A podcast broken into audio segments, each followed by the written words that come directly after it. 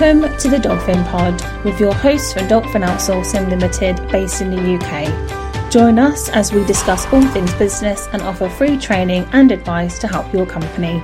You can find us at www.dolphin-outsourcing.co.uk and follow us on all social media channels at Dolphin Outsourcing Limited. So sit back and enjoy and let's get started.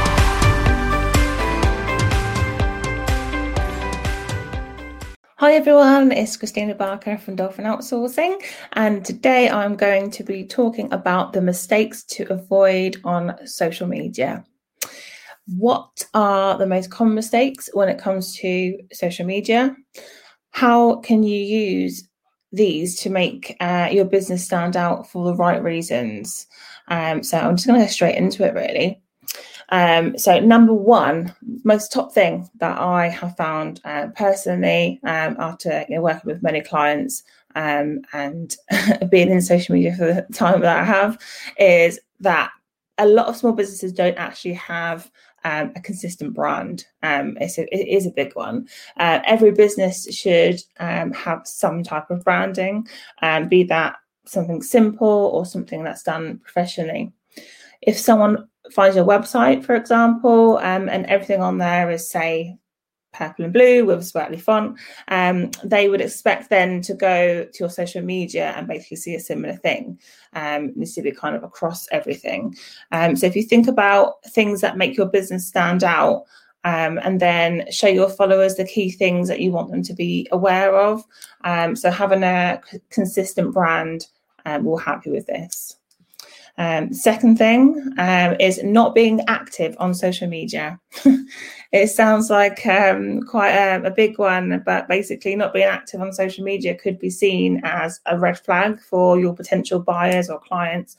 It can be kind of seen as, well, you know, they aren't posting on social, so maybe they aren't in business anymore, maybe they're not bothered, um, they don't have anything to sell. Um, because nothing's been posted. So, know, um, it's not really a great way to come across to people as well. So, neither is it good um, when you aren't consistent with those posts. So, um, posting lots in one go as well, then nothing for like weeks on end, um, is also like an obvious sign that you aren't really planning your social media content very carefully.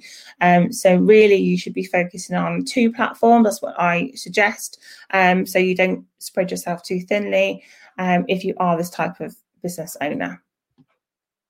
Another thing as well, um, not as common, but I still see it across the board, is businesses that don't use spelling, uh, the correct like grammar and spelling. Um, it doesn't really matter how short or long the posts are. You need to be making sure that you are checking everything before you go and schedule it out or post it out. Um, if you aren't using the right spelling or grammar, then you're going to come across as being a bit unprofessional and it shows that you aren't really paying much attention to detail. So the client might think, you know, well, if they're like that in their own posts, how can they write anything for my business, for example, if that's what you're doing? Um, but they want to see that you can communicate effectively um, and that you are a professional business. Another one is um, people don't check their insights. So people that aren't checking them uh, is one of the top mistakes as well that I see in business owners that not doing. Um, so what you want to do is check all the insights on the platforms that you are posting on. So if you don't check these, how can you know what is working for your business and what isn't working for your business? How can you know which days and which times are best for your audience? Uh, you should be checking your insights regularly, and um, it would be really helpful as well to kind of make a note on some of those results um, and keep a close eye on them wherever that might be, pen and paper, somewhere, you know, online, on your phone, anywhere like that. Um, but yeah, keep a note somewhere. Um, and I would also suggest writing some social media goals as well. I've talked about goals in the past, but um, yeah, write some goals down, keep a track on those, um, and then just check them every so often. Um, you know, revisit them maybe every quarter, for example. Um, that's what we like to do as well, and just make sure that we are on track to where we want to be. Um, next one is sharing content that your followers might not necessarily like. Um, so, what things are you sharing on your social media at the minute? Um, is it making sense to your ideal client? Is the type of person that engages with your posts the right person that you want in your business. If they aren't buying from you or maybe becoming a client, um, then you probably aren't sharing the right content to encourage them to do so. Um, so, yeah, think about um, what your followers are going to like and make sure that you are applying it to the right audience and not just out to, you know, Joe Bloggs, for example. Um, and I have also got on here connecting with the wrong people. Um, not necessarily on all platforms, mostly for LinkedIn. Um, a lot of people do business on LinkedIn, and LinkedIn's also really great for business to business companies. So it doesn't really apply to everyone, but um, a huge amount of people do use LinkedIn for business when you're a business owner. Um, and the way that you interact on there is usually via your personal profile, although you should really have a company page as well. But via your personal profile, that's what they're probably going to see first. Um, so when it comes to connections, the quality is more important than the quantity. Um, so before clicking connect, just stop and think about whether that person you're actually connecting with um, has things in common with you. Are they someone that um, can be a client at some point along the line? That's obviously your main goal. Um, or are they someone um, that you know that might know someone who might become a client? Are they someone um, who can help you or you know what can you help with them as well? It does go both ways. So how can you um how can your networks of connections link together? Like how can you help each other? That's what you need to be doing. So you need to be forming a relationship um, with them get to know them um, get to know people in your connections list that you've already got on there. If you've got thousands of people on there, it's going to be hard to connect with every single one. Um, so yeah, small quality is better.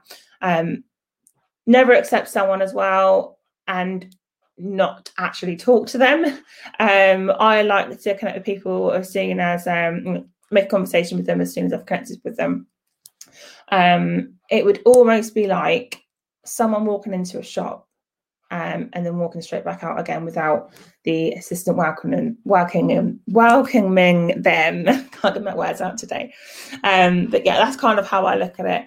Um, in that sense of you know you you go into a shop, you almost expect the assistant to say, "How can I help you? This is what we do. This is our offers." Talk a little bit about that. Obviously, don't go straight into the sales on LinkedIn, but that type of situation, you don't want to um, have you know don't look don't buy walk straight back out again. You want to be having those connections that's my point. Um okay and then the final one is being dishonest. Um and it is um it's highly annoying.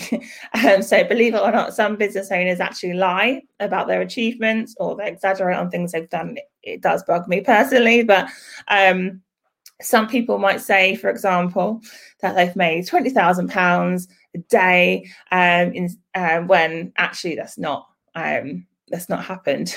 that's actually in sales. It's not profit, and it's over a few months. You know, um, others might say they've been in the industry for absolute years, and then you find out later that you were actually their first client. True story. Um, I can always tell you more about that privately, but yeah, it has actually happened to me.